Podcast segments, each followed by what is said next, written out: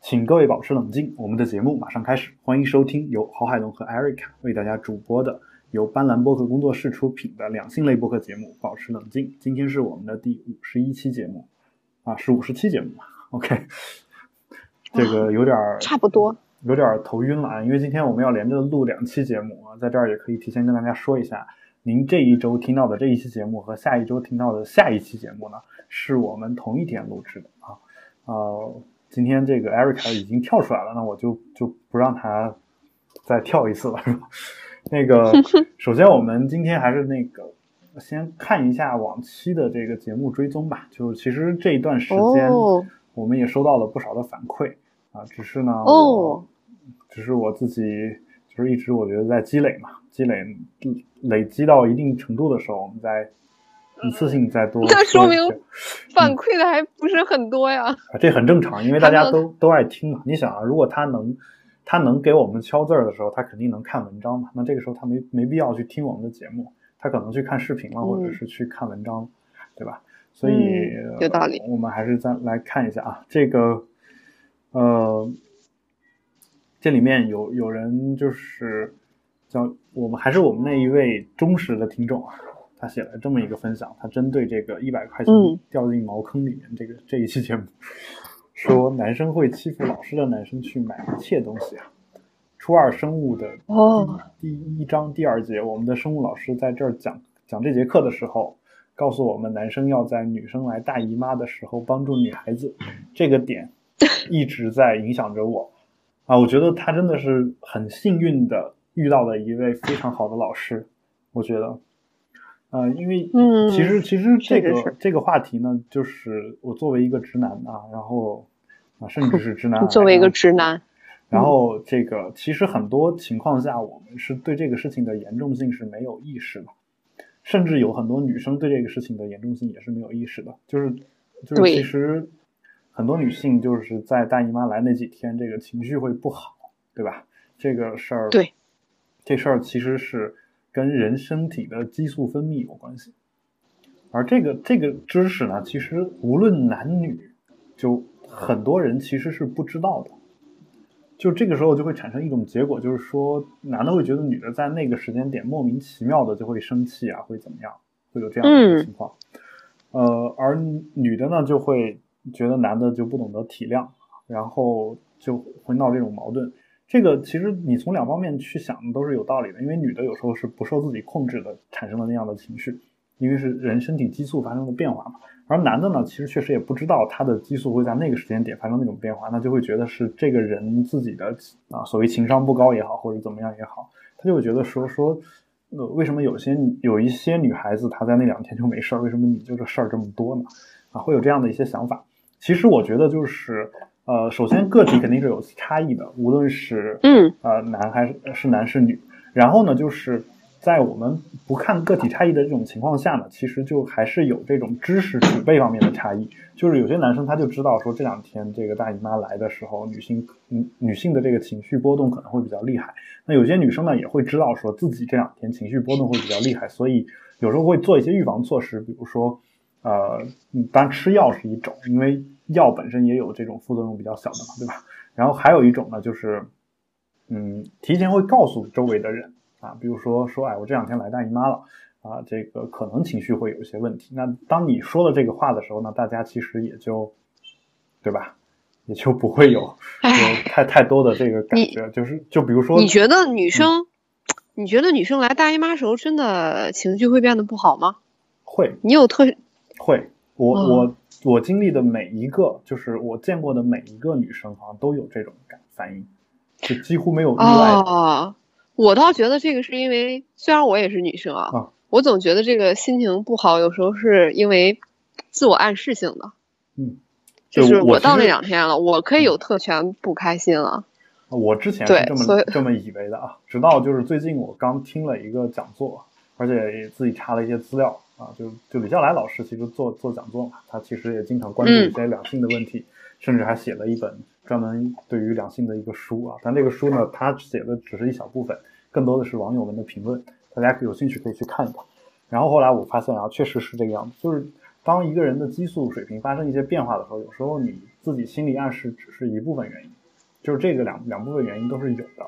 但当你知道自己的心理就是激素水平发生变化会导致自己的一些这种情绪上的波动的时候，其实反过来倒是说，大家会用更积极的心态去面对这个事儿。就很多，当然我我指的是情商比较高的人，对吧？就是对，当然也也不除外一些绿茶婊同志。就我我我其实不太愿意用“婊”这个词啊，我并不是说我不想说脏话，而是说我其实觉得把“婊子”两个字简称一个字，其实这是就是从语言的音韵和谐上讲是不太好。就 是这个呃哦这样啊，对我 我那你承不承认这个世界上是有绿茶婊的存在的？那当然了，就这个世界上如果有直男癌的存在，那当然也会 还行。我我正在屏息等着你的回答。你要是说没有的话，我就立刻关掉 Skype，然后从此以后老死不相往来。好吧，就我觉得这个世界上所任何人都是有的嘛，对吧？任何一种人都是有的。对，所以其实呃，这个事儿呢，我也希望就是我们的听众，无论是男的还是女的，就是能能在情商比较高的情况下多思考一下这个问题。啊，男的呢可以就是多给女性一些关心啊，毕竟这个是他这几天的一个特殊情况。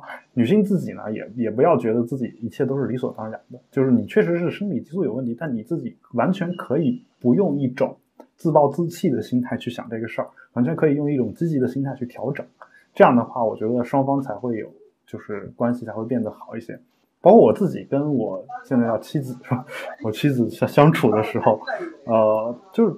她其实有时候到那两天也会情绪波动很大，那怎么办呢？那我我之前可能会不理解，之前可能会不理解，那现在我慢慢就多少理解了。理解了之后呢，其实当他发的火特别大或者生气特别厉害的时候，哎，我不会觉得是我或者他谁做错了什么，而是我觉得说，那我就假装没有 没有发生过，这个过去就好了。就是可能会给他一些安慰，但其实有时候其实你就听着就好，你你没有必要去就是刻意的去扭转他那个情绪。我觉得他把那个发泄出来以后，基本上就好。对对对，你既然 get 到了一个点，就是你不需要做什么，你只需要听着就好了，海龙哥。对啊，就是我们不需要你解决问题，就是跟广大直男同志们再强调一遍，我们不需要你们解决问题。你们只听着，然后给一个关怀的肩膀和怀抱就够了。对，当然这个事儿是这样的，就是其实哎，我怎么今天这么激烈呢？其实有很多这个女权主义者他不认同这一点，就他觉得说男的女的其实在这方面是平等的，并没有什么刻板 印象。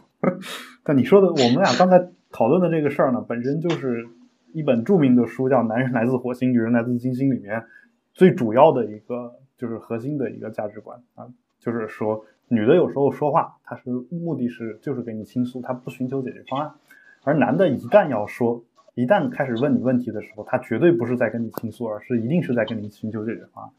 所以男的会把自己的一个思考问题的方式带到跟女生的相处当中。当我但是我把这个事儿跟一些女性朋友说的时候，女性朋友说，其实我跟你一样啊，我当我一般。遇到问题的时候都是自己解决的。我如果真的要跟你说了，那肯定是让你给我一个解决方案。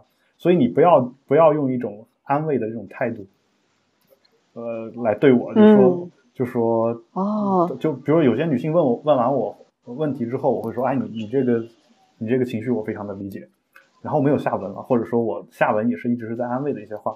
他会觉得很崩溃。他说：“我其实就是在 寻求建议。”嗯，所以后来其实我我也慢慢的懂得，就是说其实也得就是分人分情况来看，并不是说所有的女性在任何的情况下，或者说在大部分情况下都是这种情况。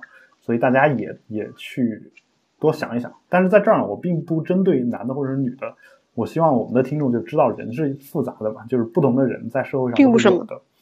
对吧？所以其实，有些男的，包像我这样的，有时候也也是会会去倾诉一些事儿，不是说完全不会。因为有时候你会觉得，嗯，男的他们会说这个男的要坚强啊什么的，遇到问题独自面对、独自解决、独自忍受孤独等等等等。但后来我发现，其实有些女女性这种就是把自己的情坏情绪给说出去之后，自己确实爽。那我想说，那这个事儿其实无论男女都是可以用的嘛，它都是一种心理排解的方法。那如果有效的话，干嘛不用？对吧？所以其实我倒觉得说这个事儿上没有必要去严格的去划分男性和女性，我总不过反过来又说嘛，就是有时候当套路你都熟悉的时候，你反而觉得安慰不起作用了。这事儿也是一直以来我我的一个想法，就是呃，有时候你还会烦，因为你本来你想你觉得是要嗯马上就要解决问题了，然后你倾诉完之后，对方给你一大堆安慰的话，反而耽误了你解决问题的事情。就有时候也也会有这种感觉，就是就是本来甚至有时候你已经不放在心上了，结果对方说：“哎，你这个情绪对你影响就这么小吗？”就给你的这种暗示是这样，就你应该伤心啊，你应该不开心，为什么你你瞬间就开心了呢？对吧？就是对他他反而会就是安慰，有时候会起到一些这样的一些副作用啊。这个事儿呢，我觉得也希望大家能够好好的去想一想吧。好，这是这一期节目啊。当然，这期节目当中呢，我们的这个斑斓播客工作室的一位成员也提出了他的一个反馈他说他在小时候上课举手跟老师说要上厕所，会觉得特别不好意思。哦，会啊，会啊，会啊。对，会会觉得特别不好意思。然后，那我就是就是不是不好意思，就是你不能做这件事儿。这件事儿在课堂上是违法的，对吧？所以，所以不知道你是不是这样的？就是我不，我不，我不知道它是不是违法的。但是当我实践了以后，老师告诉我是不能这样做，所以我才那个什么。包括去老师办公室，对我现在想想，就我就觉得很蠢啊！就是，哎呀，就是为什么不让我上厕所呢？对，还有就进老师办公室为什么不能敲门呢？一定要喊报告，这事儿我我也理解不了。这个就是看革命电影看多了，是吧？我。后后来甚至到一种情况是，暑假的时候去老师家里面去玩，就大家在纠结，我是应该敲门呢，是应该喊报告呢？后来你们选择了哪一种？我反正一直选择敲门，就哦，嗯，就是当然去办公室的时候，毕竟不是办公室。去办公室的时候呢，有时候会选择敲门，有时候会喊报告，这个分情况而言。就如果大办公室门是开着的，并且办公室里面有好几个老师。我为了给他面子，可能喊个报告啥的。但办公室门如果是关着的，真有你的。我觉得我我不敲门，他是听不见的。就是啊，对啊，对啊，对啊。对，所以我只能敲门嘛。所以这事儿我就觉得是大概大概是这么一个情况啊。所以这个，嗯，我们的 Liam 同学这样一个回答，象征着我们其实一直有一个共同的童年，对。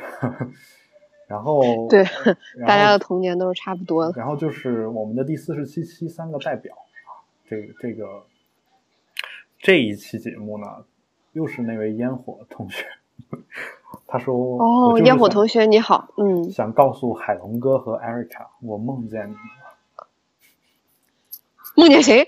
梦见你们了啊，就是我们两个人。哦，你们 刚才信号有点不好，就一激动就喊出来了。”梦见我们两个人了嘛？然后我也梦见梦见我们两个人在干嘛？这句话好有歧义。他就梦见我们两个人了，谁知道呢？对吧？那个哦，好吧。对，然后呢，就是就出现了这样一个情况，对吧？然后什么？呃，他梦见了，因为我因为就是这个年龄的人，我觉得做梦的时候啊，这个主题可能会比较单一。呃，对，难道难道好吧？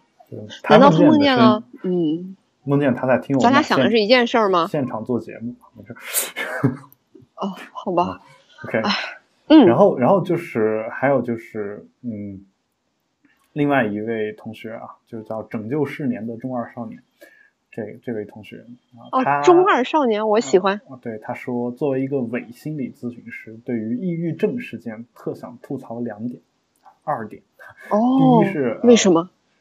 知识不存在的地方，愚蠢便自命为科学，心累。啊啊，那我们一一条一条来说嘛。这个确实是这样。就为什么很多偏远山区特别迷信？啊，这个事儿呢，就是因为知识不存在，或者说知识在那个地方没。我们认为大家都应该理解的常识，在那那个地方没有得到普及，所以他们宁愿相信一些上古时期的常识，就是我们古代对于一些自然现象解释不了，这就是天神嘛，对吧？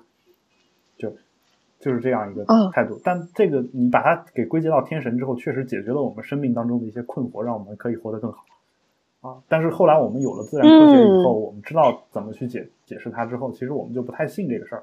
但是呢，由于有一些偏远地区，他没有获取到这样的一些自然科学的东西，或者说他们不认为这个自然科学的东西是对的啊，这个时候呢，那些迷信的东西就自命为科学了啊。就当他这里面说自命为科学，科学这两个字呢，在这儿其实他用了一个我们生活当中的一个习惯用法，就是在很多情况下，科学这两个字在中国被当成是正确去讲，就是其实嗯，对呀。就是说什么科学发展观，就科学这两个这个玩意儿跟发展观有什么关系吗？其实没没什么关系，但就是说，对，但是呢，又不能显得自己太专制，又不能说我们必须要的绝对发展观，其实是正确发展，所以呢，对吧？就是说，他其实想说的是正确的东西，就包括我们这个，对，呃，就是呃，这是一个科学的解决方法。就你解决那个事儿，可能就是人文领域的，可能是跟思维有关系，或者什么有关系。就反正可能跟自然科学扯不上关系，但是我们也愿意把它用科学两个字来做一个形容。那个时候，其实你想说的是，我我这个东西是正确的，对吧？大概是这个意思。或者说我这个东西是好的。就科学现在当成一个形容词来说，就是它是好或者正确的意思啊。就我的理解，他这段话当中的这个科学也是这个意思，说愚蠢便自命科学。啊，这个因为科学在历史上它的意思肯定也是发生了很多的演变的嘛，它也不是一直都是正确正确的，对吧？但是在中国这个独特的领域当中啊，五四运动以后呢，科学经常就当正确来讲这个事儿，啊，也希望大家就是多思考一下，因为其实每个人对这个某一个词的定义可能都不一样啊，每一个国家对一个词的定义可能也不一样，跟我们的文化都是有相关的、有传承的。好，这是第一点。对。第二点呢，就是生病，生病，他括号里面注的说抑郁之类的上的抑郁之类的心理上的疾病，说生病不可怕，可怕的是生病了不去看医生啊。然后括号里面说生病怕傻子，信 Spring 哥得永生，就这个 Spring 哥就信春哥得得永生啊。然后他他这个 PS 就是右极的意思，说生病怕傻子，听上去像是个我我国西南地区来的同学啊，就是。但就是说，这里面呢，它这个道理大家其实都懂，所谓讳疾忌医嘛。就我们从边阙见蔡桓公开始就知道不应该这样，对吧？但是，但有时候是这样的，就是你有没有见过说我我怕自己得病不去体检的？就是我们上上期节目也说讲过，当时是因为一个玩笑去说的，但其实我周围就是有这样的人。啊，比如我家里一个亲戚，一个长辈啊，然后他最近这个，我妈也是这样的人，吃吃东西吃的有点油腻，比较厉害，然后身体变得比较胖，然后整个人早上起来还发虚。这时候呢，这时候他不敢去体检，他怕自己把自己给吓死。他他要他他想的是，我再缓一段时间，我再去去体检，就有这样的一个情况。但其实有可能你缓一段时间，就耽误了一些就是治疗的一些。对，那是确实是这样。这个时间嘛，对吧？还有就是，这是这是生理上的疾病，但是心理上的疾病可能在我国一些偏远地区更严重。就是这个，其实这两条啊，其实是可以结合起来看的。这位同学说的这个，在偏远地区呢，生病是可怕的，就是或者说得了病去看医生，让别人知道你生病这件事儿是很可怕的。哦，会这样啊？对啊，比如说你说你心里有问题，这一句话，或者说你心里有疾病这一句话，在一些偏远地区的人心目当中，它自动的会翻译成这人是个疯。嗯，对，对吧？确实有可能会这样。而且一个疯子在一个社会当中，其实是。就甚至有些就是我们经常说的疯子是精神有疾病的那些人，其实有些真的得了精神疾病的人，也不见得跟我们心目当中的疯子是一样的，但大家就会觉得这两者是能扯上关系，然后然后就会对你就像一些歧视或者其他的心理，对对吧？所以就像那个对医，就我忽然想到医院的那个疾病诊断证明书嘛，嗯，就是因为你需要一个诊断证明书，你要去报销好多人。就是拿着这个去医院的单位去，呃，什么医院的单位就自己单位报销，就因为因为我们的习惯是，就是上面会写诊断，就是你因为什么呃住院，住院之后干了什么，然后出院诊断是什么，就会出现好多种情况，比如说乙肝病毒携带者，因为这个我们都会在病历里面诊断上，嗯。或者既往的梅毒感染史，啊，就是最常见的是这两种。对，就是就是他就是有些孕妇或者有一些，呃，反正因为我们的患者都是女性嘛，她出来之后，她就会莫名其妙的那个术前的常规化验里面梅毒的那个抗体是阳性的，嗯然后有些人呢，就他确实会告诉你他之前感染过，嗯但是有些人就会情绪特别激动的反驳这件事儿。啊，一般情绪特别激动的，往往也是感染。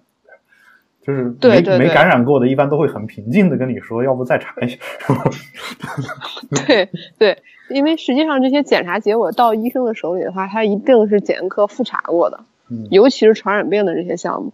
嗯所以，那么你这种事儿，一般我们的住院医都会诊断到疾病诊断证明书里，因为那个就是电脑一个复制粘贴嘛，嗯他会把你的所有的诊断 copy 到那个疾病疾病诊断证明书上面，然后呢，这样就会有很多人，他出院的时候他没注意这个点，但是他报销的时候，他忽然发现他不能拿着这个东西去报销，嗯因为上面有写乙肝病毒或者梅毒感染，嗯他就会回来找你要求修改。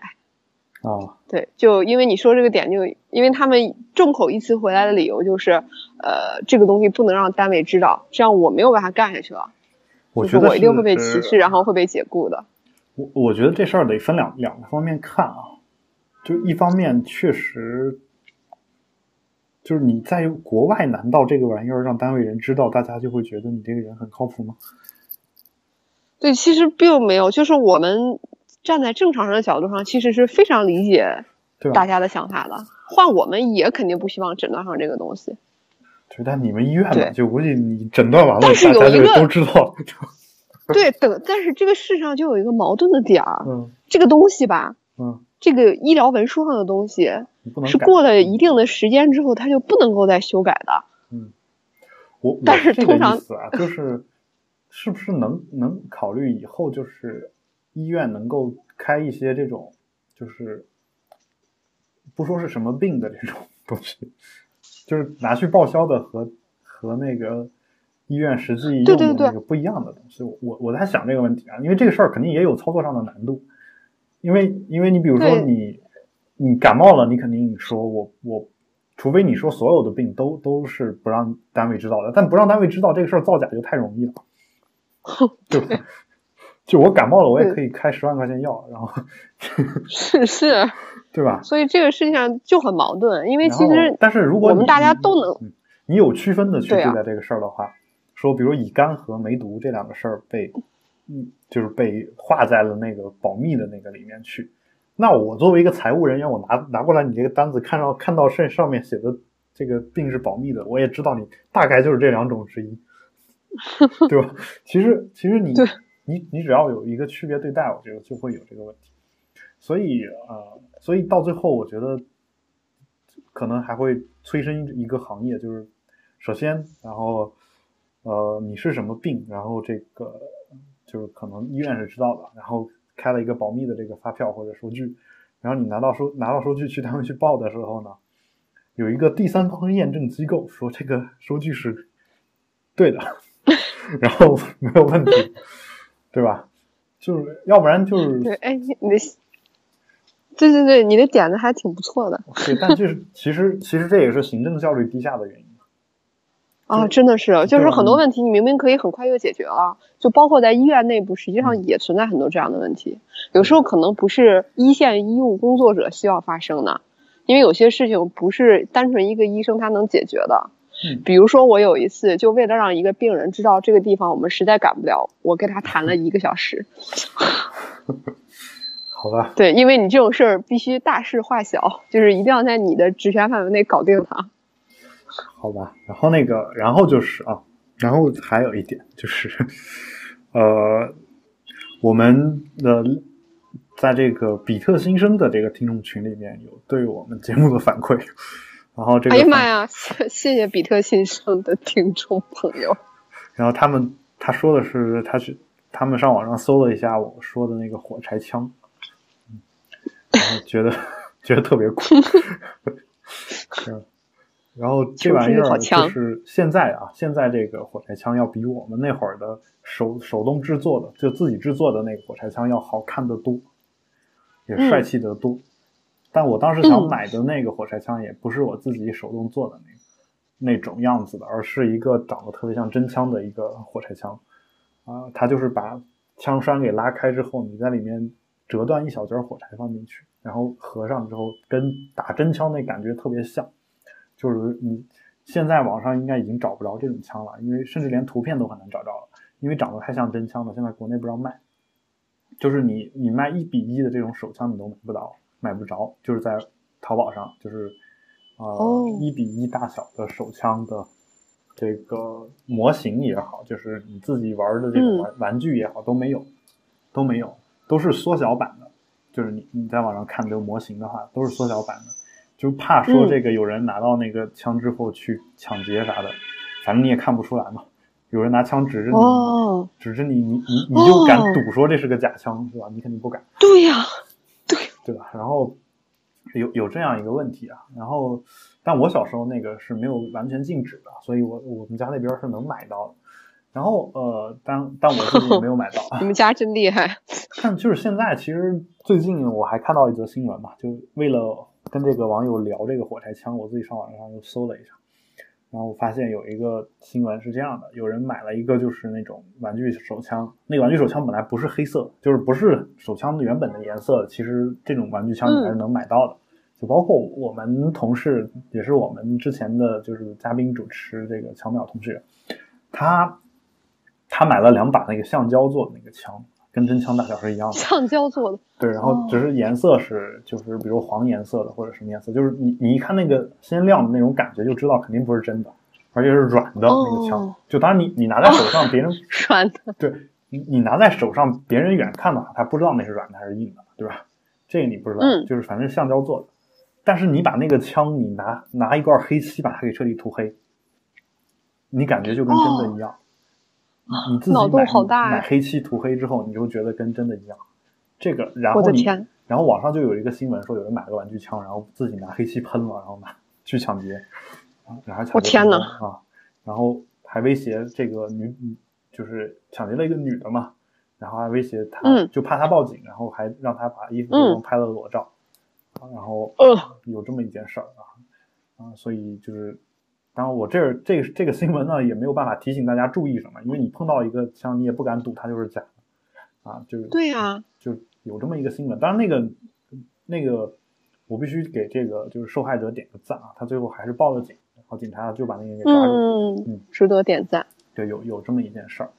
好，然后呃，就是我们的这个往期节目的追踪呢，大概就到这个地方啊。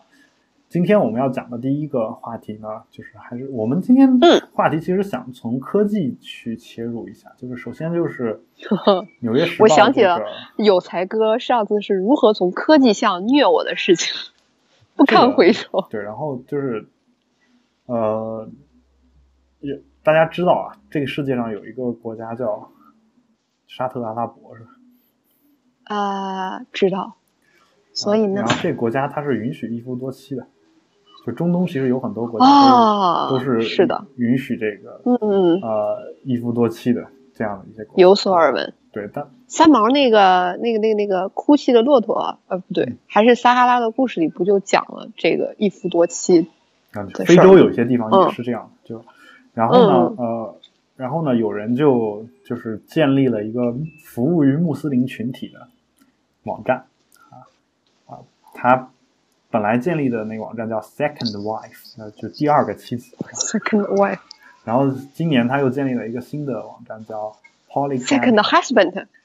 Polygamy 点 com，其实就是一夫多妻的意思啊。就是，然后呢，这个网站的绝大多数注册用户来自英国和美国。哦，这样啊。对，然后跟我们想的相去甚远呢。对，还有一些就是来自印度、巴基斯坦一些亚非国家，在在那些地方可能是一夫多妻是合法的。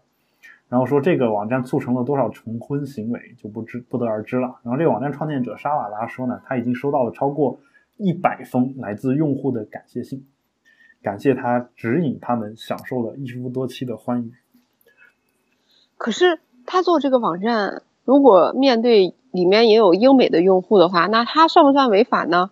因为一夫多妻制在英美不是违法的吗？就他做这个网站，我觉得不是违法的。就比如我是一个社交网络，然后你可以、哦你可以跟这个人，比如说我我我，比如说艾瑞卡上了一个社交网络，然后他找到一个人想跟他结婚，对方也跟你结婚啊，如果你们俩是就是符合法律的婚姻，那那你们是没问题的呀。但如果你们俩不符合法，那是你们俩自己违法，对吧？嗯，这样也对哦。对吧？因为大家都是成年人嘛，我觉得是这样子。所以，呃，就是沙瓦拉认为啊，就是说这个一夫多妻，它其实并不是当今社会接受的时代的遗毒。说在他看来，一夫多妻比 Tinder 这样的社交应用催生的空间或者一夜情要好。Tinder 其实就是国外的版的这个陌陌，对吧？陌陌，就是做做约炮的这样一个交友交友平台。然后他说，他的意思是和两三个女人结婚，然后对婚姻忠诚。嗯，就有有有有些人是嗯这样的一个，就是呃一个想法。这里面当然这个网站它是怎么去盈利的呢？他说用户注册这个网站是免费的。但如果你想看其他用户的照片，就需要升级账户，付每个月二十美元的会员费，或者四十五美元三个月。Secondwife.com 用户的主力是男性，而 Polygamy.com 用户主要是女性。为什么？就是他说这个创建者是这么解释的：说对于这种差异，他猜测是因为许多对许多女性来说，她们并不需要一个尽全职义务的丈夫，或者她们认为已婚的男人更好。说他有这么一个说法，说如果那些已婚男人能够照顾好一个妻子，他们也应该能够照顾好我。他有有这么一个说法，这个说法其实其实从心理学上讲是有一定道理的。就比如说我我去就这个就是经常也被他们利用来去泡妞嘛，对吧？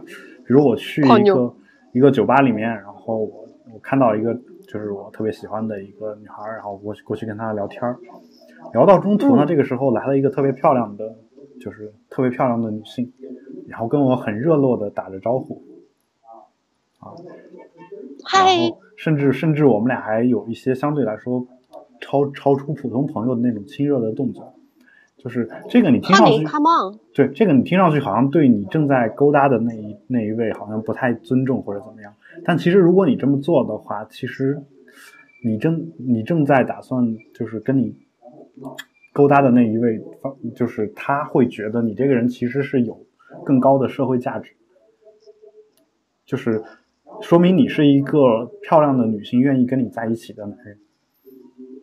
那反过来是还有很多人就说嘛，说这个就包括我们知道有郝云有首歌叫《结了》嘛，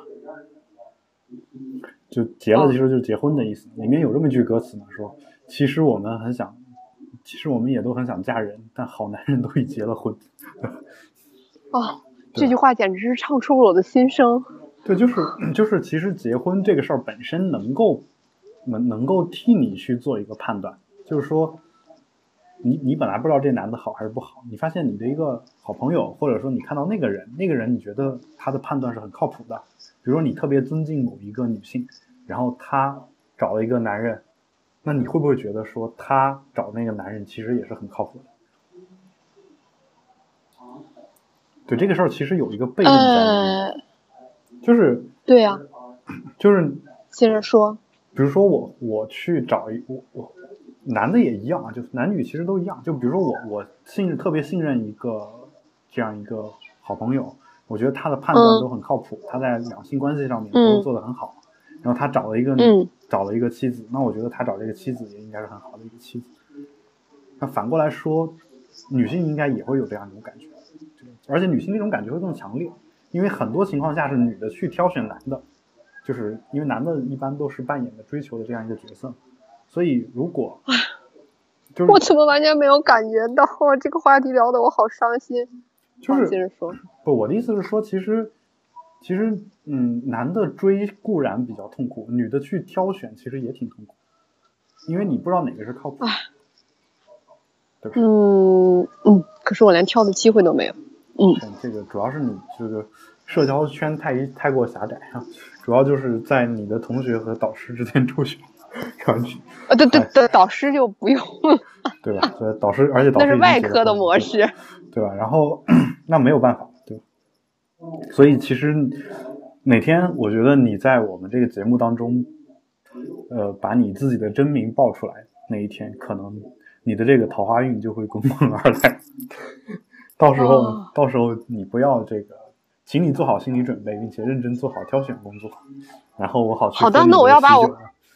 好呀，好呀，好呀，就靠你来当这个拉皮条的了，拉皮条。你对婚姻的理解让我们 让我印象深刻。哦，真的吗，海龙哥？我还有一件让你觉得印象特别深刻的事儿，好荣幸。嗯，好吧。这个好，这是我们关于这个网站的一个说法。就而且不过话又说回来了，就是有些女性去注册这个网站，可能就是为了。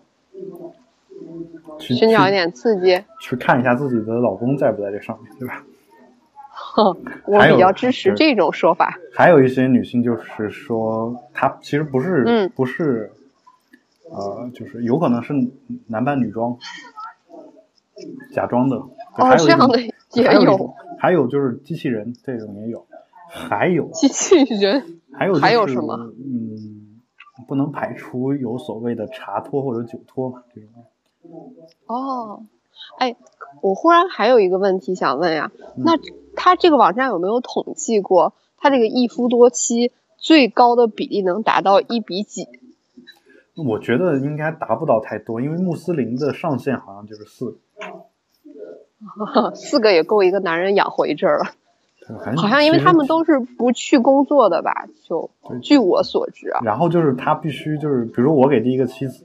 就假设我是那个老公，我给第一个妻子买了一个什么东西，另外那三个必须都有，简直跟养了个四胞胎一样，就是一模一样，必须都有啊，而且同样的价格啊。就如果你你买了一块饼回来，你必须均等的分成四份，然后给他们分，对吧？大概就是这个意思。哦，好像是哦，对啊，他这个好像对啊，海龙哥，他又不像咱们原来的妻妾制度，对，就是老婆是要分等级的。嗯，那我可以买不一样的东西，可能人家这个还还蛮有诚意的，就真的你们四个都是正妻。对，而且是这样的，就是他们可能还真的是建立在自愿的基础上啊，就没没有咱们三纲五常所谓的什么夫为妻纲没有这个说法，对吧？就是说，啊，当然他们确实男女是不平等，那可能没有我们那会儿的那种不平等，或者说跟我们的那个不平等还是有些区别的，对吧？就大概有有这么一个情况。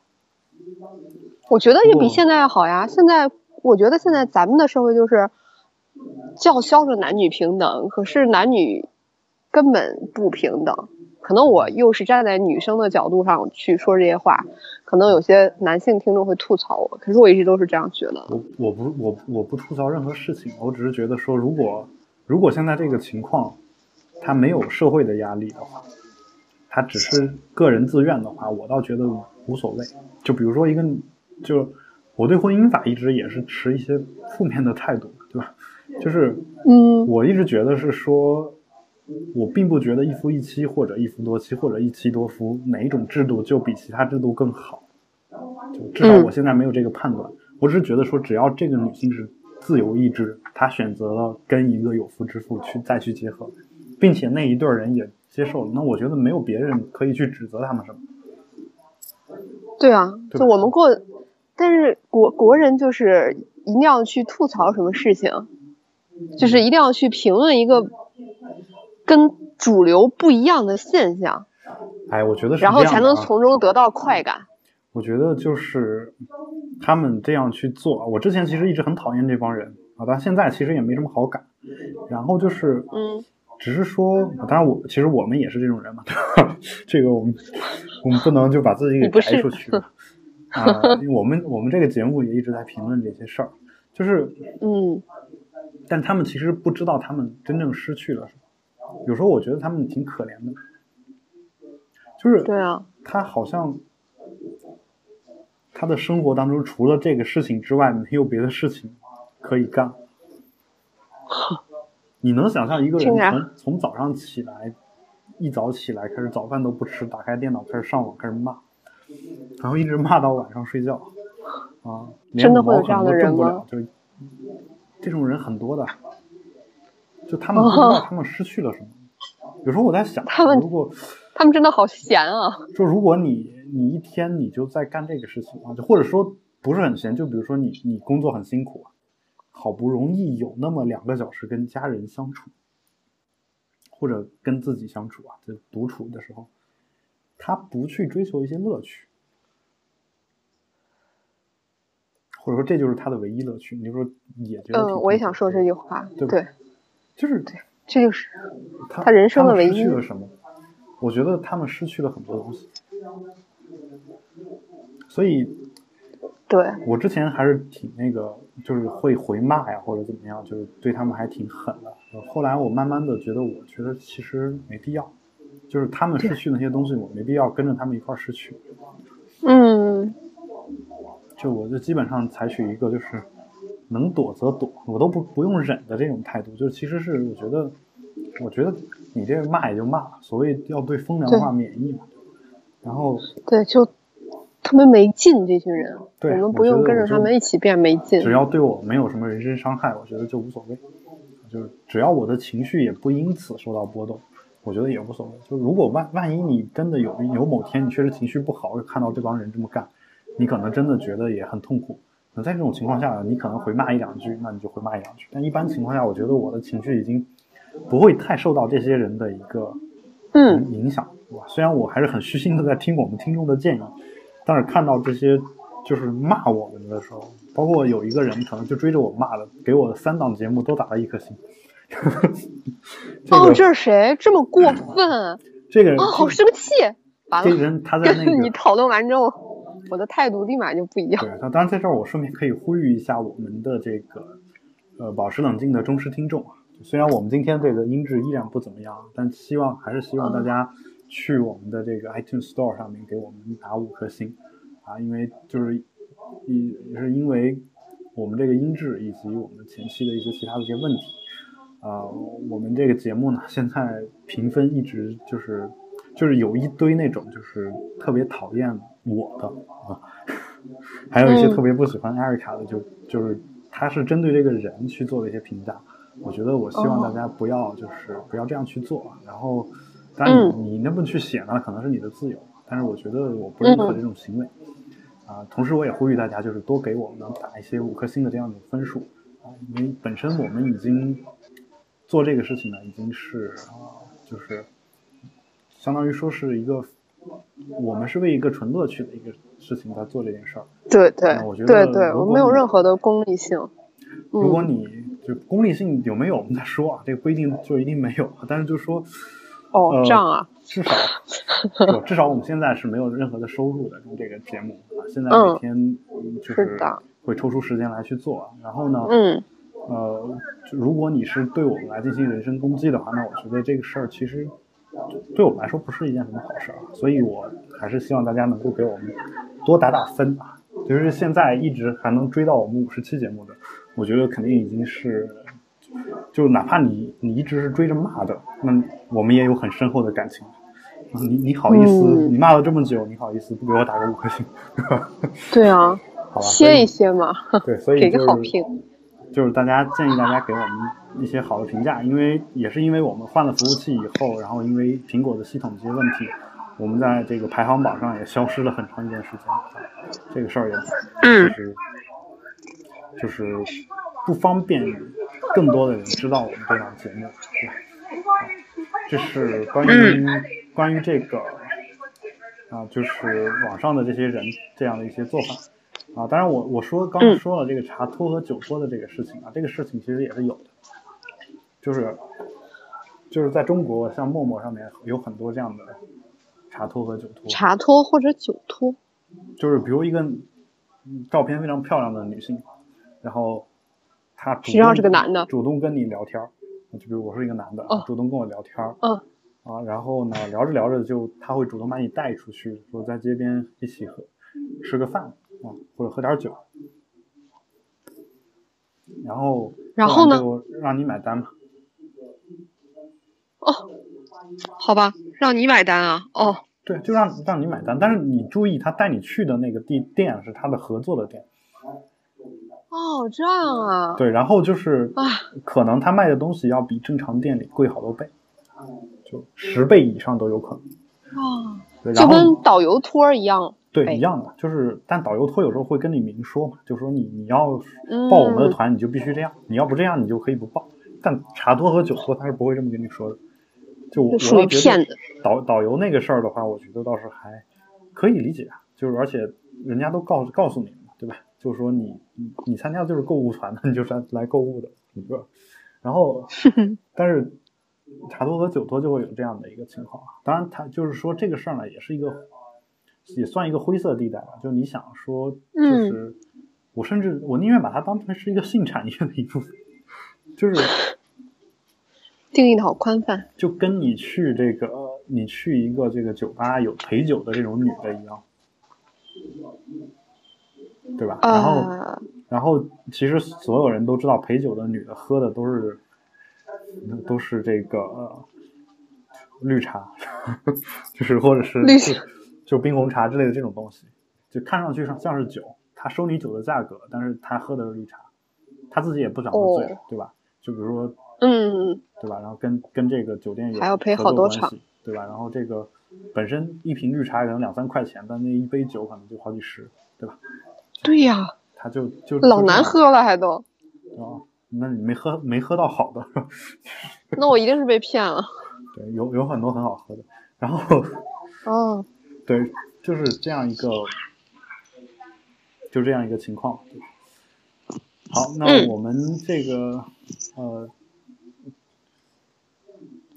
就是这个话题聊完之后呢，我们今天的这一期节目先做到这儿吧。然后这是我们的第五十期节目啊，大家不要忘了五十七，我们的五十期和五十一期是连连续录的，是吧？所以这一期节目可能会稍微的短一点啊，但是里面讲到了很多可能跟两性没有什么太大关系的事情，但是它是表达了我们对这个世界的一些事情的一些看法啊，主要是前面讲了一些听众的反馈，然后呢就是这个现在关于这个一夫多妻一妻多夫的这样一个网站啊，也希望大家就是能够收听愉快。